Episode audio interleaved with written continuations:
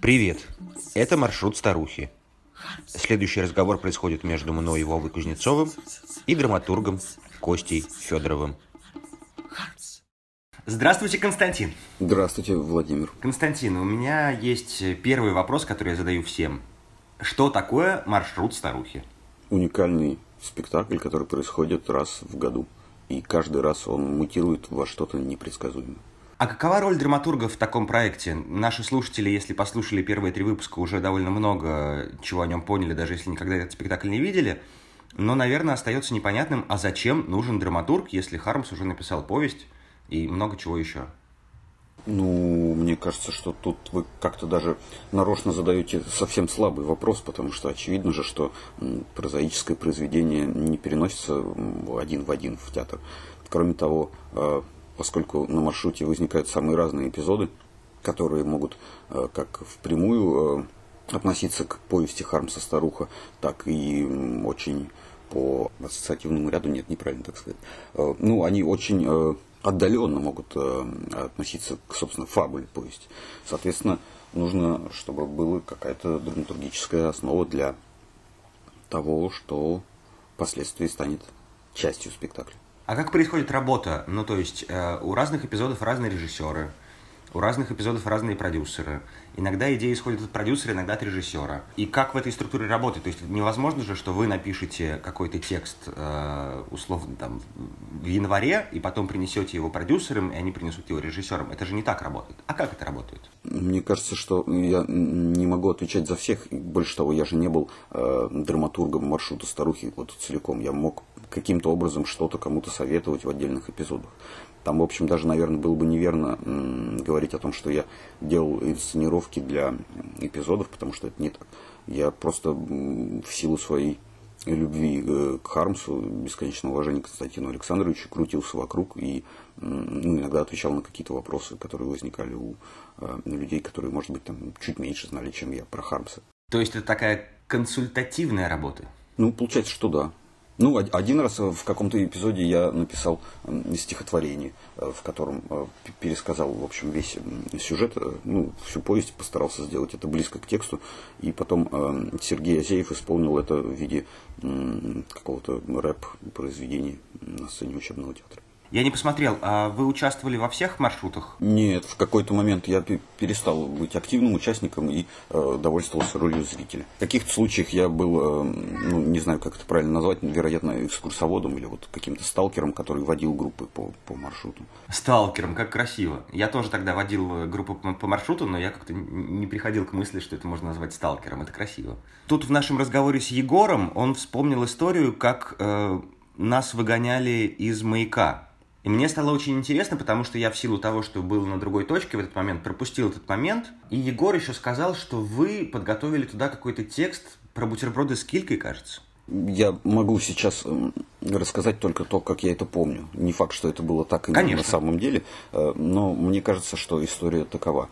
Э, кто-то из участников маршрута старухи заявил, что он будет э, работать вот в локации под названием «Кафе Маяк».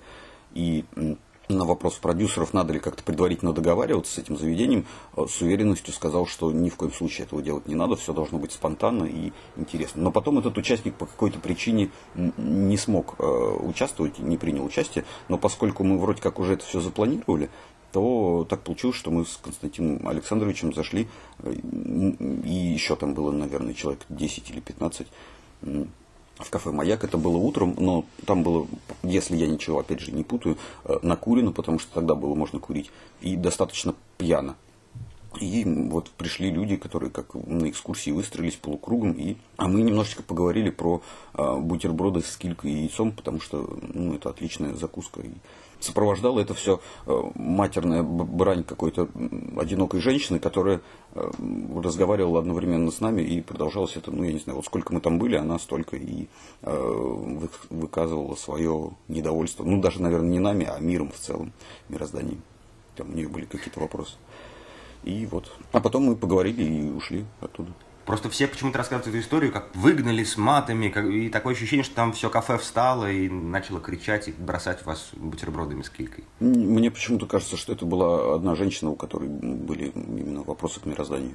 Ничего больше. А, ну все совсем не, не, не так эпично, как оно звучит в рассказах э, других участников этого процесса. Может быть, я снижаю градус, но вот я запомнил это так. А можете вспомнить какие-то другие моменты? Ну, я так формулирую, э, самые странные, самые удивительные, самые любимые, э, которые происходили во время разных маршрутов, потому что мне кажется, что из всех э, моих собеседников в рамках этого подкаста у вас самый большой именно зрительский опыт, потому что остальные либо не видели никогда сам спектакль э, со стороны зрителя, либо только какие-то отдельные маленькие кусочки ну, в какой-то момент спектакль таким образом трансформировался, что и нету человека, который мог увидеть его целиком, поскольку одновременно происходили э, разные спектакли в разных локациях. А, ну, вот когда он был маршрутом, который надо было проходить степ-бай-степ, то вот в этот момент, наверное, да, я несколько раз его видел. А возвращаясь к тому, о чем вы спросили, меня поражали, э, как правило, случаи, хармсовское тоже такое слово, случаи э, незапланированной интеграции в, в спектакль, в тело спектакля каких-то городских э, странностей. И чего-то такого э, необычного. Оптика немножко менялась у участников и зрителей спектакля, и то ли мы притягивали к себе эти странности, то ли э, начинали обращать на них внимание больше, и как-то все было довольно гармонично. Мы почему-то каждый раз, нет, не каждый раз, а первые два или три раза встречали м, какое-то шествие кришнаитов. Э, причем, ну вот это происходило из года в год каких-то веселых бритых людей, которые приплясывали и били в бубны. Потом, ну вот, какие-то всегда почти возникали действительно старушки, которые с какой-то странной э, интонацией тоже пытались взаимодействовать с нами. Э, ну, конечно же, много интересного происходит в э, локации под названием «Электричка», поскольку там люди смешиваются с публика с непубликой и по очереди, там может, не знаю, Владимир Антипов э, читать какое-нибудь стихотворение в мегафон, а потом какой-нибудь человек продавать секаторы и мороженое. Ну, вот это все, конечно, наблюдать очень любопытно. Хорошо. А расскажите, вы уже упомянули про вашу большую любовь к Данилу Ивановичу. И вот у меня вопрос есть. Как вам кажется, был бы также жизнеспособен и разносторонен проект, если бы в основе лежал текст не Даниила Ивановича, а какого-то другого автора, и не старуха, а что-то другое? Ну, очень сложно фантазировать на эту тему. Э, мне почему-то кажется, что, наверное, это возможно, и нельзя этого исключать. Но просто дело в том, что Хармс в каком-то смысле стал знаменем Абериутов и может быть, в силу того, что у него текстов больше всего сохранилось, может быть, в силу каких-то других причин теоретически, ну, не знаю, если бы это был Веденский, было ли бы это так популярно и радостно? Возможно, что нет, потому что Веденского все-таки, как мне кажется, люди э, знают чуть-чуть хуже, чуть-чуть меньше. А Хармс, ну, это же сразу такое яркое пятно, которое возникает перед глазами, и сразу все кричат «ненавижу детей», «убей старуху», ну, и что-нибудь такие какие-то вещи. Ну, то есть э, Хармс, он, э, может быть, он чуть-чуть более демократичен, а, а может быть просто, ну, как, как в силу каких-то еще причин. Наверное, теоретически возможно построить э, спектакль на основе какого-то другого произведения, ну, не знаю, к примеру, преступление и наказание, да, но он, угу. будет ли он настолько радостным и м, прекрасным, сложно сказать. Я думаю, что теоретически это возможно. А интересно просто немножко, чтобы вы порассуждали на тему того, вообще, чем так привлекателен Хармс, почему он нравится людям, почему он нравится вам. Ну, я познакомился с его творчеством э, с помощью э, книжки. Она называлась «Горло бредит бритву», и это был какой-то сборник. Там была, по-моему, и старуха, и какие-то его короткие драматические и прозаические произведения. Возможно, и несколько стихотворений. Я почему-то потерял из виду вот этот, это издание. И было это, мне кажется, в конце 90-х, нет, наверное, все-таки в начале 90-х годов. И он, конечно же, просто был не похож на все, все, все остальное. Это было удивительное ощущение свободы Ну и кроме того, юмор, гротеск, Петербург, вот эти хэштеги, они как-то очень отзываются в моем сердце. Ну и при этом там ощущается еще, кроме всего прочего, какая-то поэзия и глубина. То есть это не просто некоторое поверхностное глумление или что-то, попытка вышутить, а еще и что-то, имеющее отношение к, к чему-то большему. Ну вот, например, вы несколько раз произнесли слово «радостно», говоря о, и о спектакле, и о Хармсе.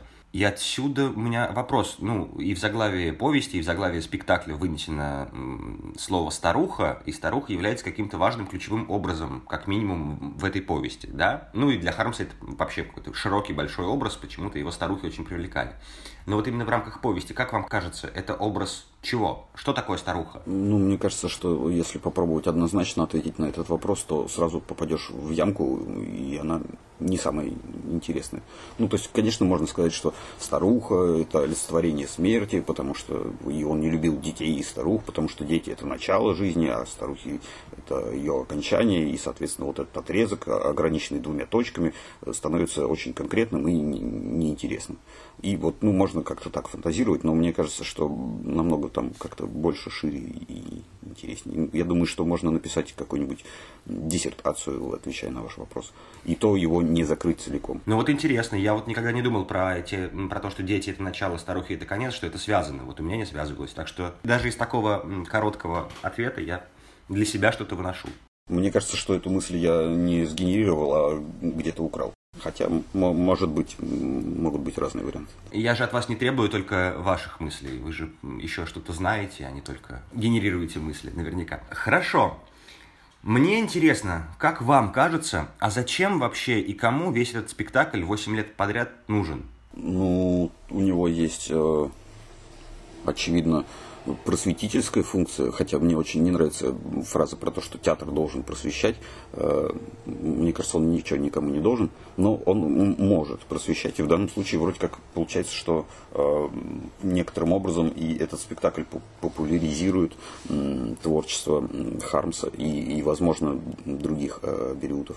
Это, во-первых. Во ну и мне почему-то кажется, что зрители принимают участие в чем-то таком, что они ну, наверное, есть что-то подобное, и там можно э, измерять э, хронометраж или километраж спектакля или что-то еще по каким-то характеристикам и сравнивать его то, то с тем, то с тем.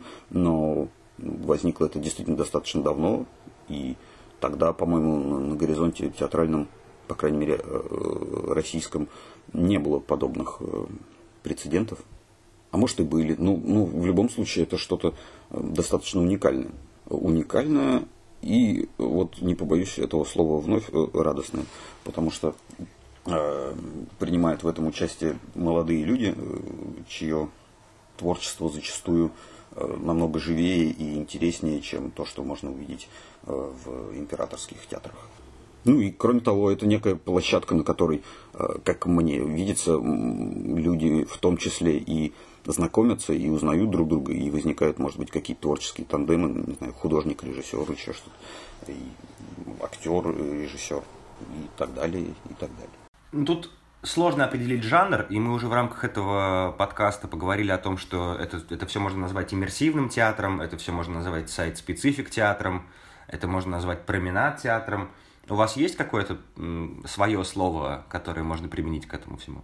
Нет, мне кажется, что это же какая-то Одно время в Москве почему-то оттуда шла эта мода. И там сначала говорили, что вот э, мы сейчас делаем спектакль квест, потом говорили, мы делаем спектакль бродилку, мы делаем... И, и, и это слово менялось чуть ли не раз в два месяца. И если ты произносил слово квест, когда все уже говорят иммерсивный, то было понятно, что ты абсолютно отсталый человек. Но э, не знаю, мне кажется, что так ли это важно. Как это назвать? вариативный спектакль. Ну, как можно что-то придумать. Нет, у меня нет какого-то конкретного определения. Угу. Ну, я подводил к следующему вопросу о том, э, чем отличается работа ваша, работа драматурга э, в, в, в таком вот театре, в отличие от какого-то более привычного широкой аудитории театра. Ну, поскольку у меня есть опыт создания нескольких иммерсивных спектаклей, то я бы, наверное, мог поговорить об этом, но э, там, где я отвечал за э, спектакль целиком, как драматург, uh-huh. и там есть, конечно, своя специфика, и э, ну, она любопытнейшая. Но это же не, не имеет отношения, собственно, к маршруту старухи, где я не был э, создателем всего-всего-всего. И я, кстати, не знаю, наверное, даже сам Константин Александрович Учитель тоже не был создателем всего-всего-всего. Он был инициатором этого всего.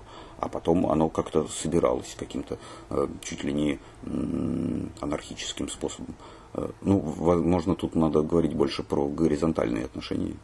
Вот. И, э, так что видите, как я относительно ловко ушел от вашего вопроса и отвечаю совершенно на другой какой-то. Как и почти от всех предыдущих, Константин.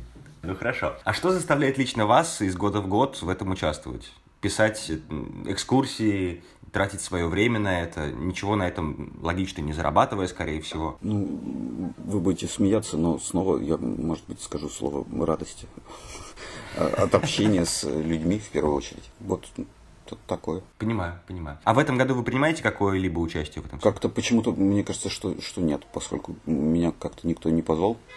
Ну, я на самом деле не, не всякий раз и принимал участие. Несколько лет подряд я оказывался в каких-то других городах, когда это все происходило. И поэтому только мог издалека махать рукой э, и по нам. Угу. Вот. И mm-hmm. в этом году, мне кажется, что тоже я попробую посмотреть, если у меня там ничего не совпадет. Но, по-моему, я тут ничего не делаю. Ну, хотя вот я разговариваю mm-hmm. сейчас с вами. Вот-вот. Так что некоторое участие вы, кажется, все-таки примете. Жаль, что не в сам э, день маршрута. Я в этом году опять, видимо, ничего не увижу в очередной раз. Вы будете сидеть на какой-то локации? А, я не могу пока этого раскрыть, но, в общем, я в процессе маршрута должен буду...